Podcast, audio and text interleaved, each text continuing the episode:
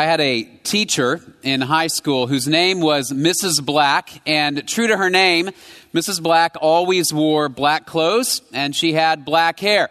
So it was very easy to remember her name, but the most memorable thing about Mrs. Black was uh, her habit of leaving the classroom usually 10 or 15 minutes after we started. She would give us some instruction, maybe some busy work, and then she'd leave. She would be gone for 15 minutes, and she would always return smelling strongly of smoke and perfume together when she got back to the class. Uh, as a class, then, we began to anticipate this pattern. We knew it was going to happen on a regular basis. And so one day, she left the room, and somebody hatched a plan. Somebody said, What would happen if, when Mrs. Black returned, we were all gone? And the plan began to build in momentum and it began to take shape. And eventually you know 25 kids in the class and we were all ready to bolt. I don't know where we planned to go exactly but we were going to be gone when she returned. And so we began to get up and make our way toward the door and we turned around and there was one kid i still remember his name his name was chet. Chet was still seated. And we said uh, come on chet we're ready to go. And he said no i'm not going and if you can imagine this scene uh, of 25, 16 year old kids all began to pressure Chet. Come on, man, let's go. It's not that big a deal. Let's do this. This is going to be great. But we can't do it without you, buddy. We need you on our team. And Chet, to my knowledge, was not Lutheran, but there he stood like Luther, unwilling to budge, unwilling to recant. He would not move. He said, I will not go. This is not right. Uh, for the next couple of minutes, we pushed and we tried everything we could do to get him to go with us, but he would not. And so our plan fell apart. We decided we could not leave the room if one person was going to stay and tell Mrs. Black what was going on. So we all sat down, and I don't believe she ever was the wiser to this plan that we had hatched. And uh, in the intervening years, I've often thought, what sort of belief system drove Chet's actions?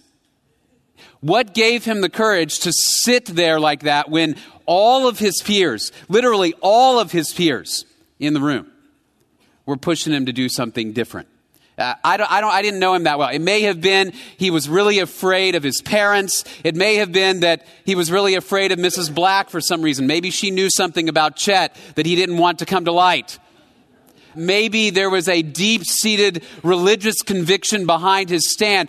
I really don't know, but I do know this. There was something that he valued and feared more than us that kept him sitting in the seat.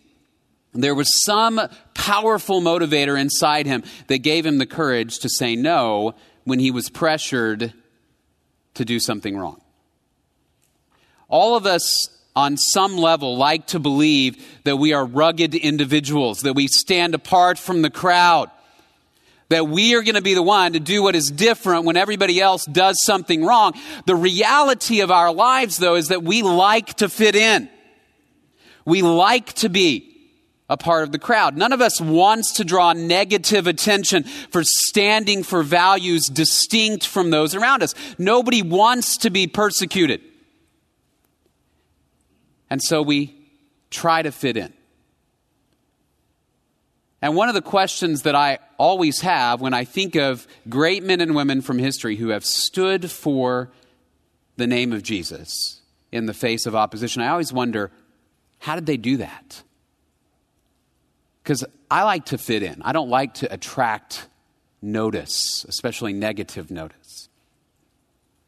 Many of you have probably read the book The Hiding Place by Corrie ten Boom beautiful story about a Dutch family living in Holland during World War II. And unlike all of those around them who sort of went along to get along, the Ten Boom family decided to protect and hide the Jews who were under persecution from the Nazis. And so they created a little room, a little secret room in their home where they hid these Jews. And, and they did this for weeks and months until they were finally caught. And the Ten Booms are caught and they were arrested and they went to a prison camp. But before they were imprisoned, there's an unbelievable scene in the story where Casper ten Boom, the 70 something year old patriarch of this family, is told by the Nazi leadership look, old man, we don't want to put an old guy like you in prison. We want to let you go home to your family, to die in your own bed, not in some prison camp. Let, let us send you home. Just promise us that you won't keep up what you've been doing. And he looked at them and, he said this If I go home today, tomorrow I will open my door to anyone who asks for help. And so they sent him to the prison camp. And I read stories like that and wonder what gives a man that courage? We're going to see a story like that from Daniel 3 this morning. Believe we have the wrong slides up there. it's all right, I can do last week again if we need. We're going to see that story from Daniel 3 this morning. And uh, Daniel 3, uh, you may be familiar, is the story of Shadrach, Meshach, and Abednego, Daniel's three friends who came with him from Jerusalem when Nebuchadnezzar sacked Jerusalem and took some of the young noblemen over into Babylon. Nebuchadnezzar, the king of Babylon, essentially conquered large portions of the known world. And when he did so, the first thing he did in 605 BC is he took some of the nobles, some of the leaders of the Jews, and he carried them off to Babylon. And his goal was to re assimilate these men into the culture of Babylon. He wanted to change their belief system, he wanted to change their culture, change their actions and the way that they thought. And along with Daniel came these three guys Hananiah, Mishael, and Azariah, whose names he changed. We'll talk about that in a bit. But here you have these three young men who are faced with a terrible dilemma. And the dilemma is you either bow down to the gods of Babylon or you die. And we read this story, and the question that emerged as I read it is what gave them the courage to stand for their faith in God when everybody else hit the dirt and bowed down to an idol? And as you look at the story, here's what you see it's not that these guys had some sort of unique courage, primarily, it's that they had faith in the character of God. See, what drove them to stand firm when everybody else was not was this God's character empowered their courage. God's character empowered their courage. They had a firm conviction in the power of God that He was sovereign even over Nebuchadnezzar, even over Babylon, even over all the nations, and that He loved them.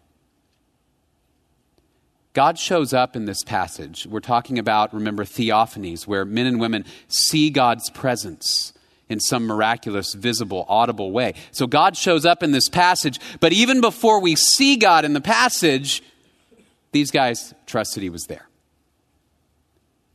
because He loved them.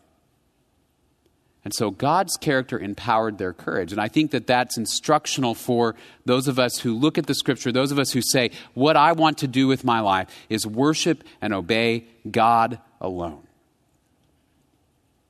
The odds are good that most of us are never going to face the kind of choice that they faced. Although, if you read the news, you know that men and women around the world face this type of choice, even today to deny the name of their Savior or die.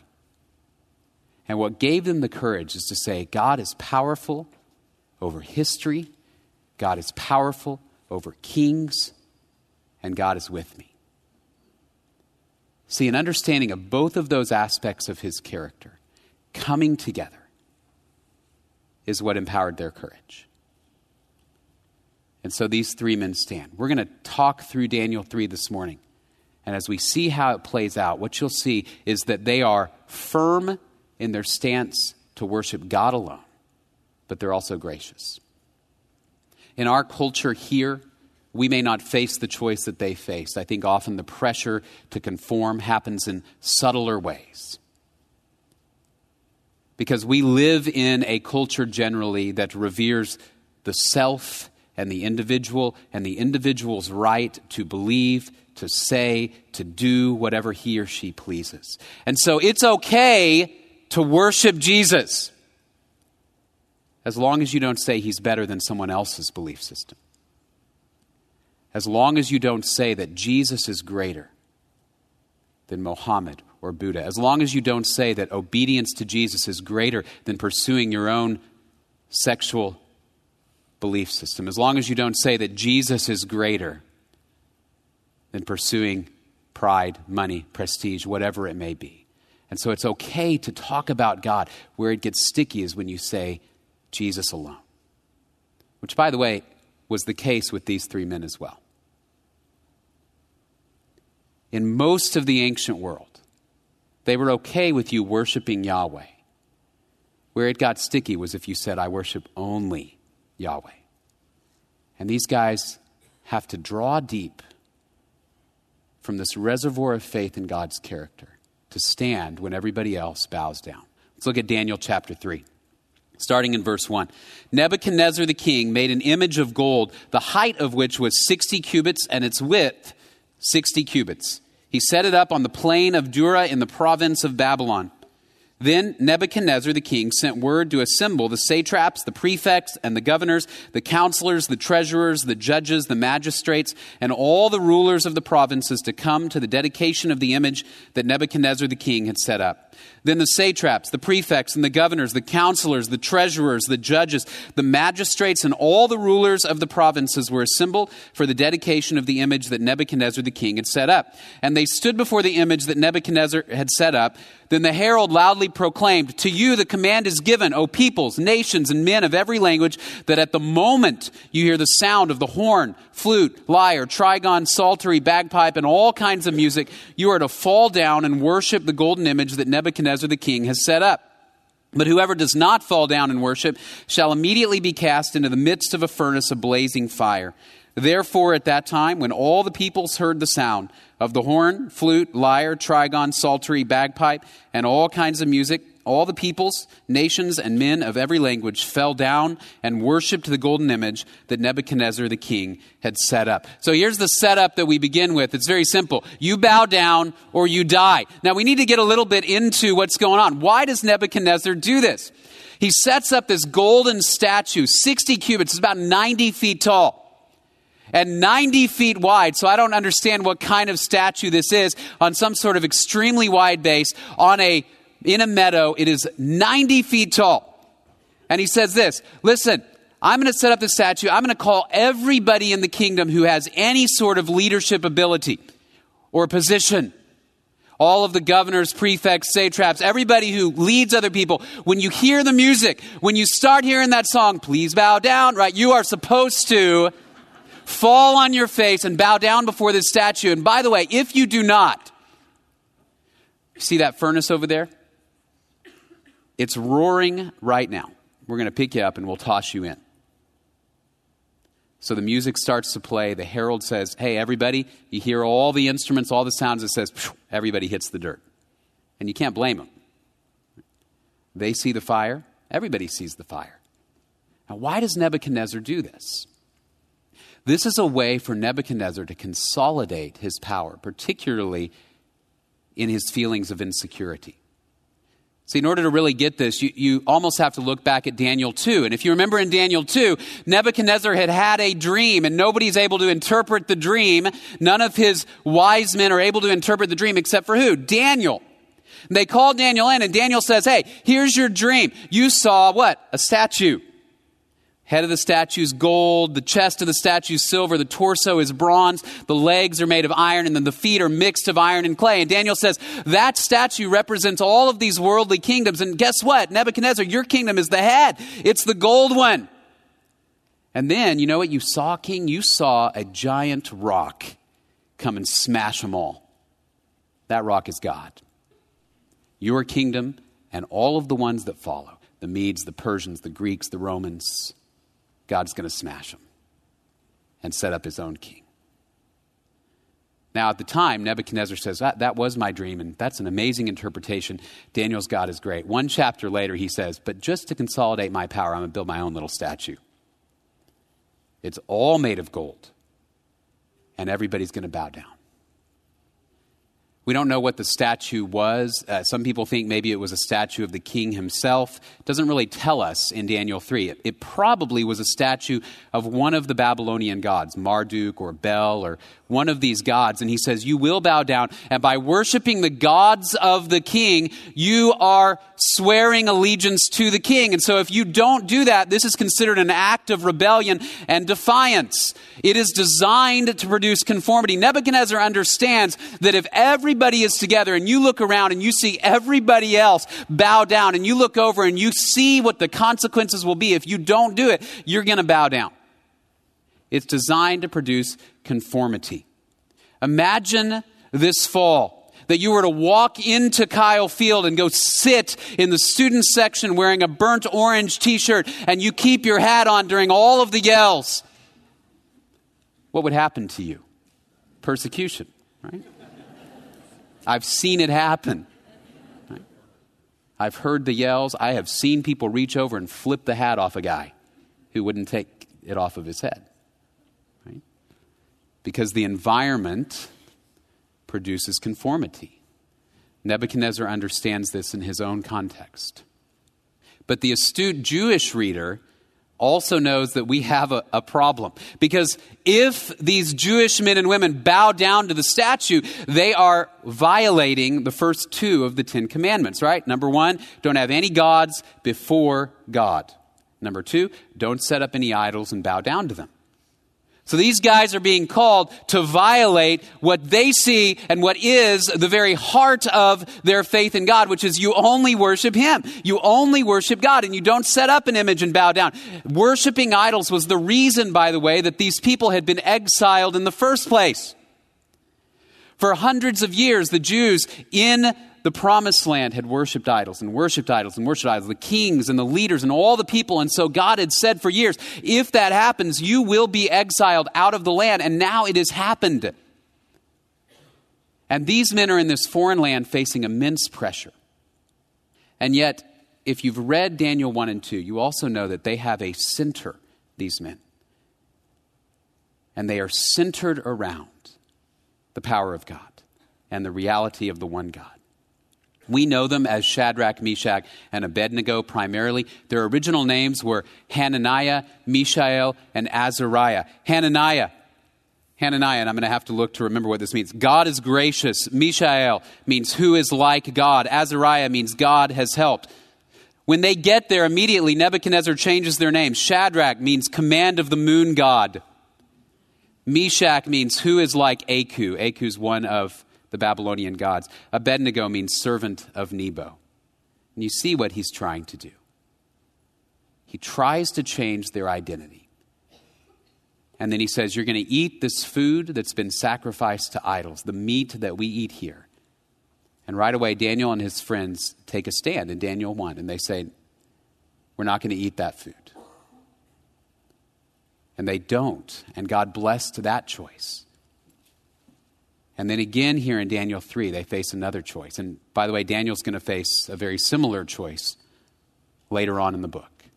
Will you disobey God and go to your death? Or will you disobey God and stay alive? Or will you obey Him and worship Him and go to your death?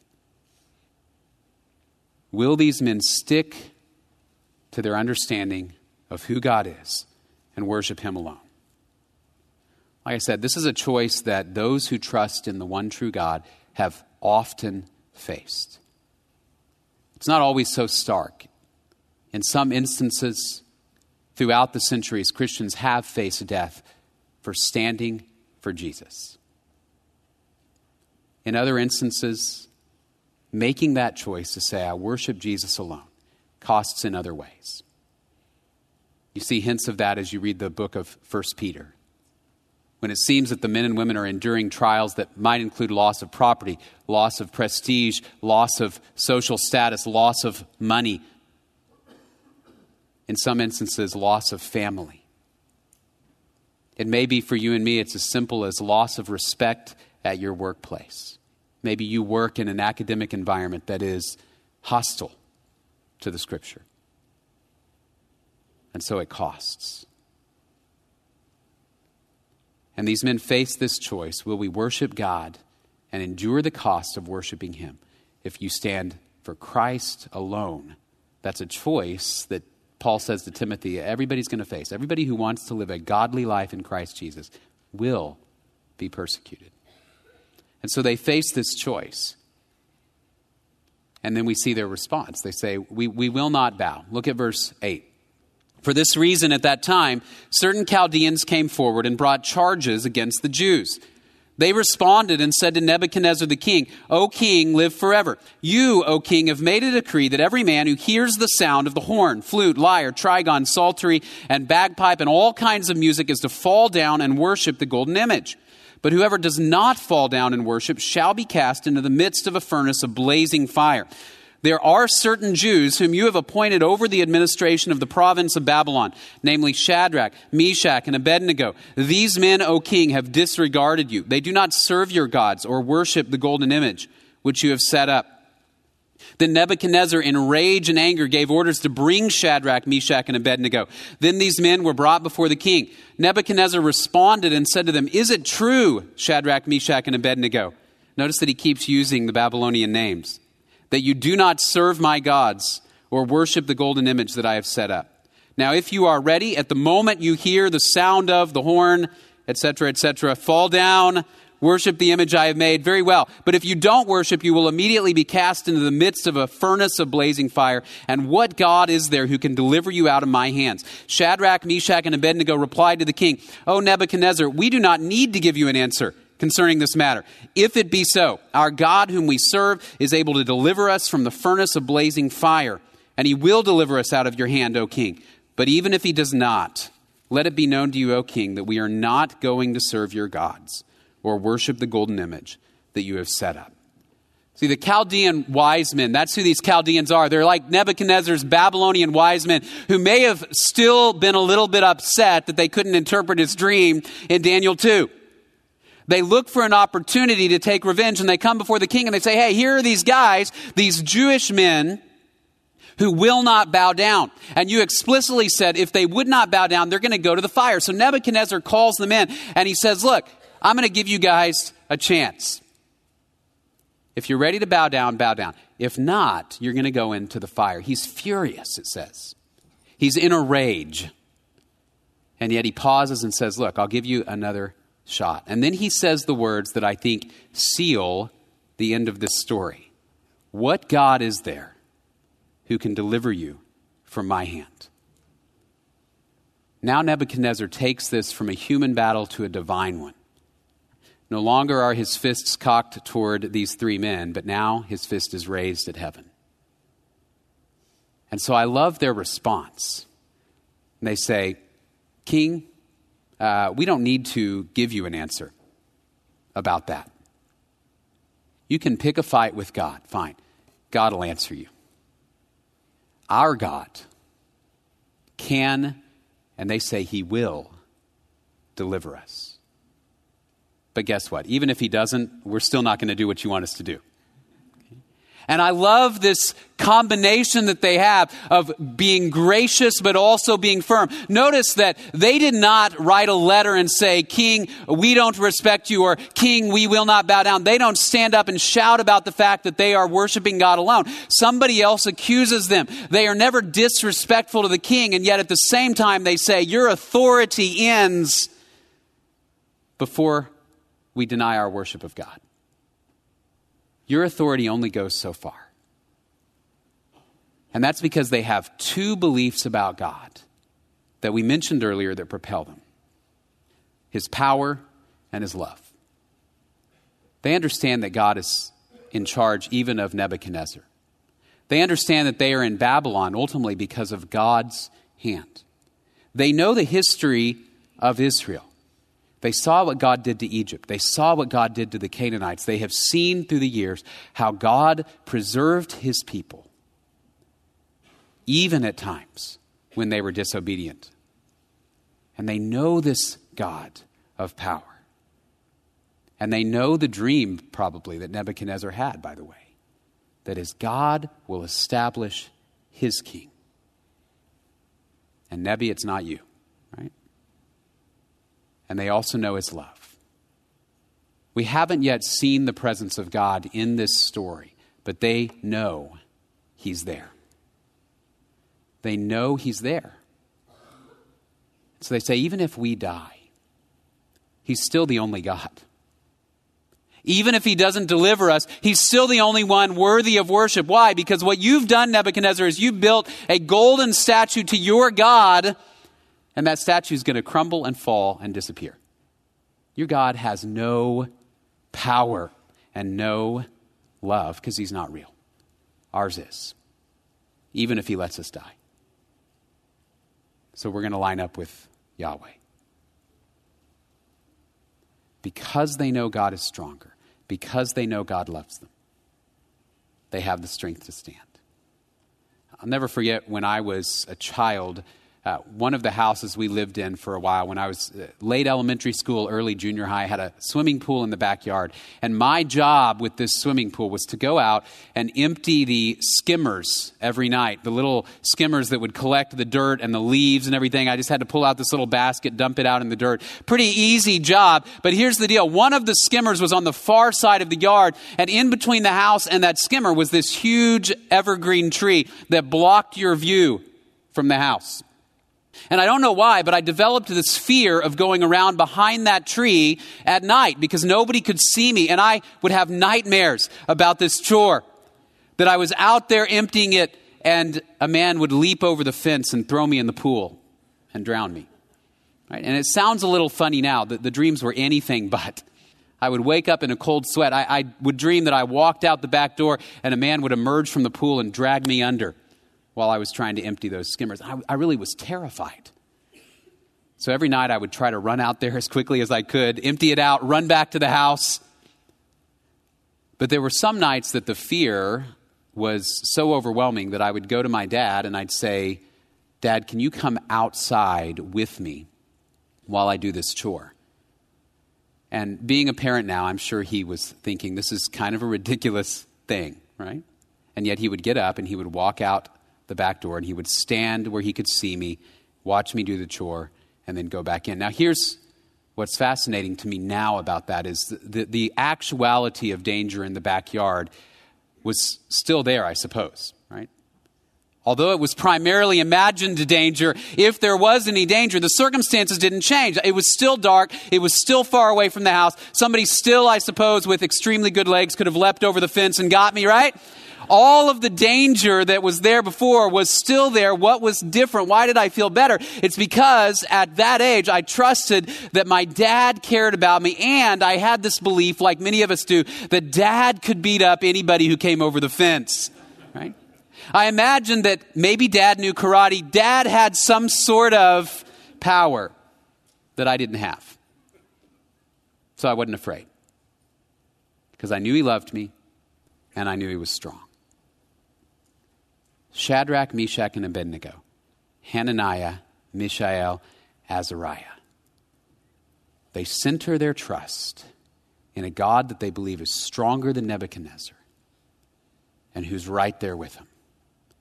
That is the basis for worshiping God only in the middle of a culture that constantly pressures us to worship other things.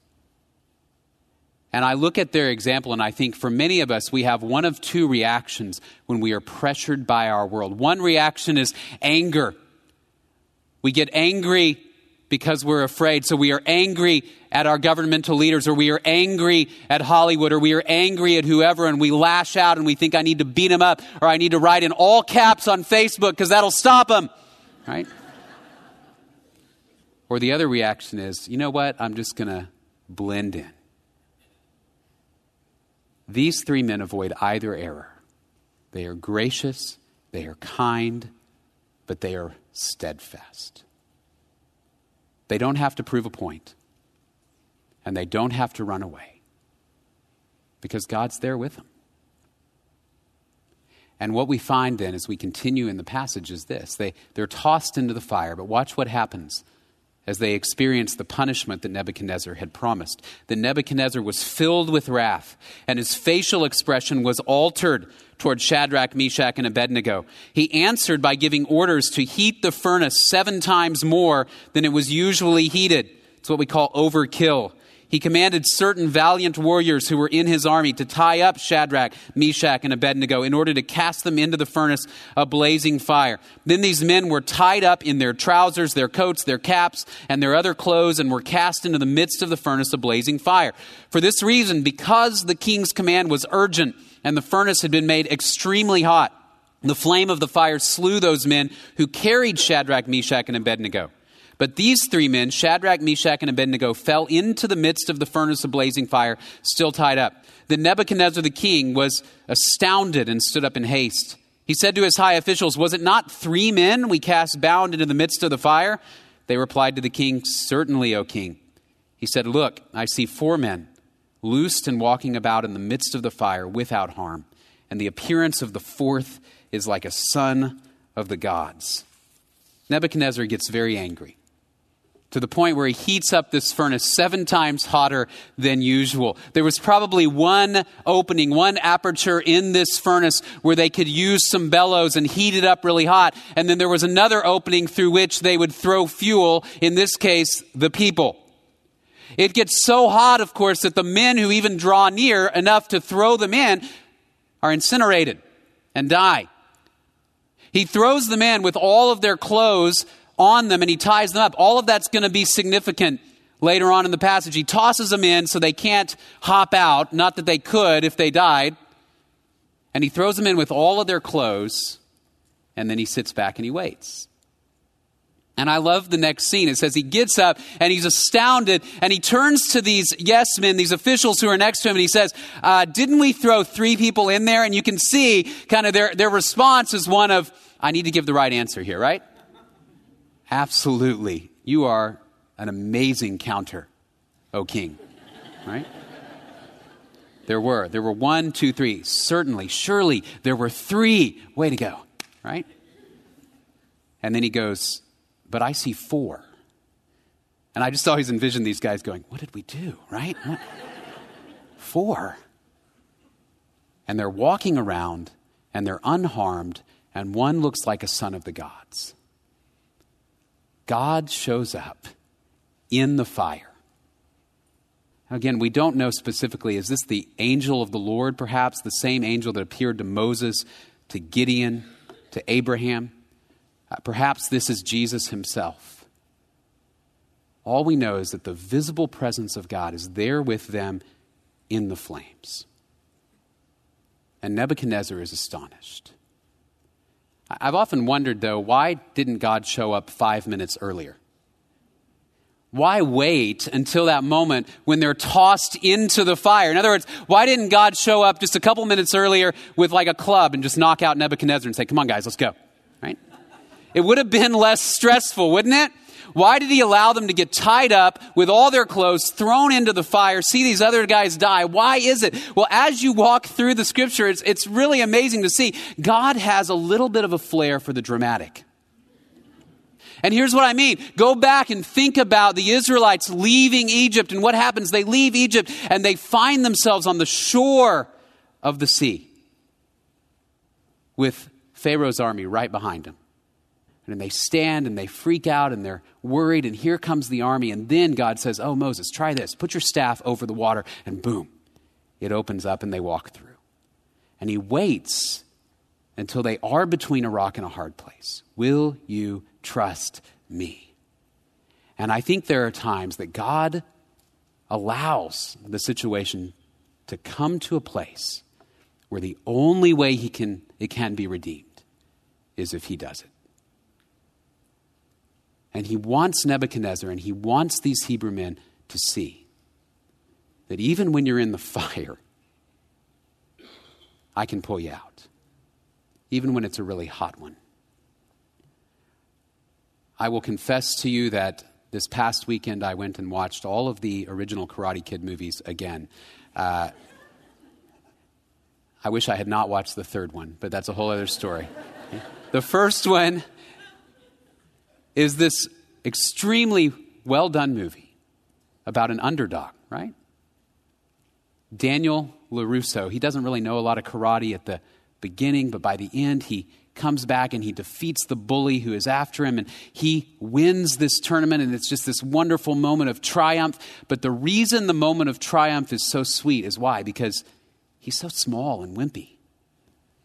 And every day at the beginning of this movie he's just he's getting pummeled right and even in the tournament when it gets as bad as it could possibly get right his, his legs are hurting he's taking a beating he's bleeding that adds to the triumph at the end and what we see here with Shadrach, Meshach, and Abednego is the fact that God allows this situation to go where it goes vindicates his glory all the more when he pulls them out.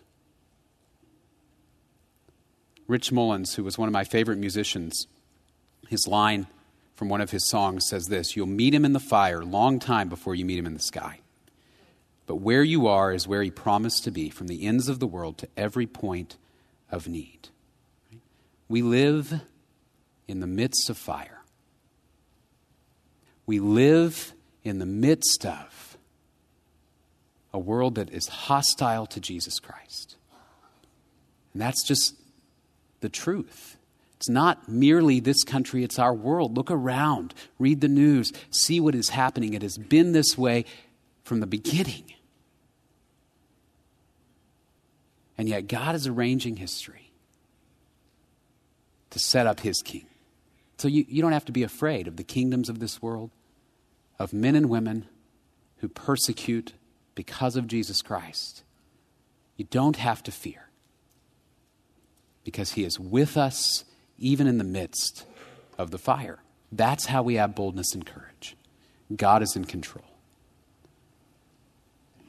So I've watched the news unfolding in Iraq over the past week or so and seen how Christians are facing serious persecution.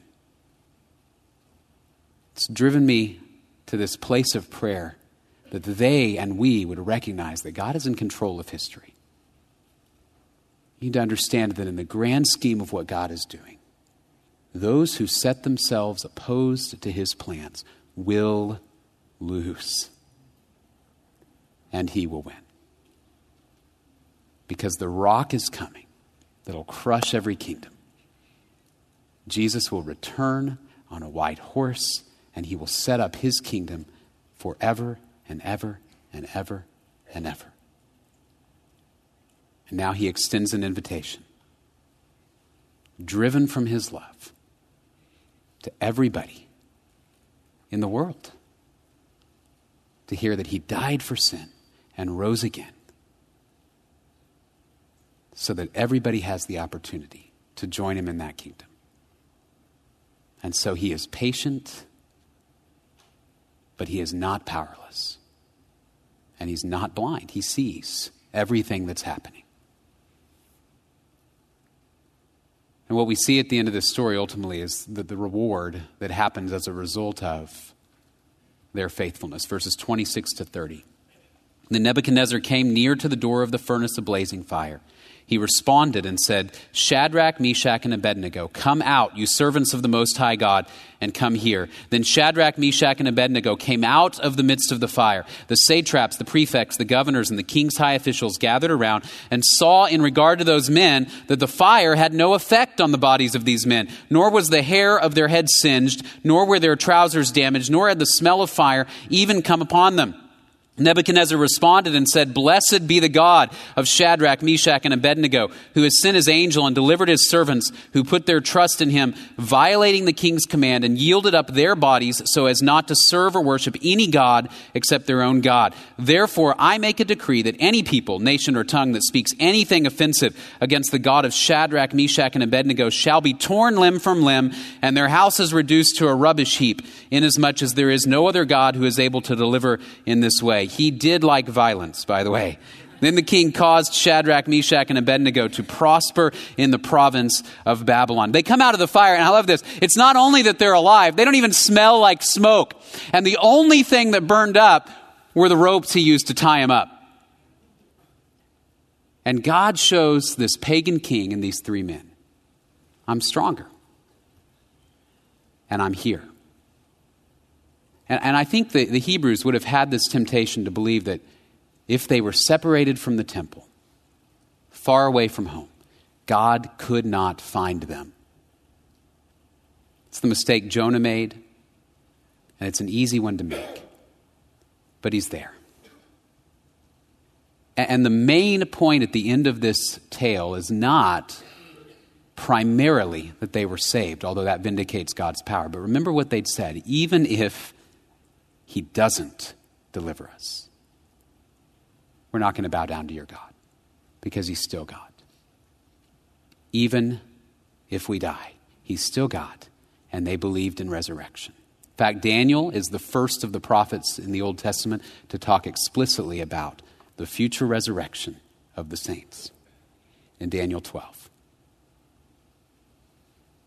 And they knew that God is powerful even over death, over every king, over every kingdom. That power and love meets most fully in the person of Jesus Christ, doesn't it? That in his love, he died for you and me, for our sin. And in the power of God and his Spirit, he rose again. So all who place their faith in him can have eternal life. And for those who do, we don't have to fear the world around us. We don't have to fear those who are opposed to God's plans. We don't have to fear the loss of prestige or of money or of the things we want to do. Because we know a God who is powerful and who is here and loves us. This week, here's my encouragement is this remember God's character, knowing God's character empowers true courage. And then this week, each day, read Romans 8 35 to 39. Remind ourselves of God's love and power. Who shall separate us from the love of Christ? Shall tribulation or distress or persecution or famine or nakedness or danger or sword? No. In all these things, we are more than conquerors through him who loved us.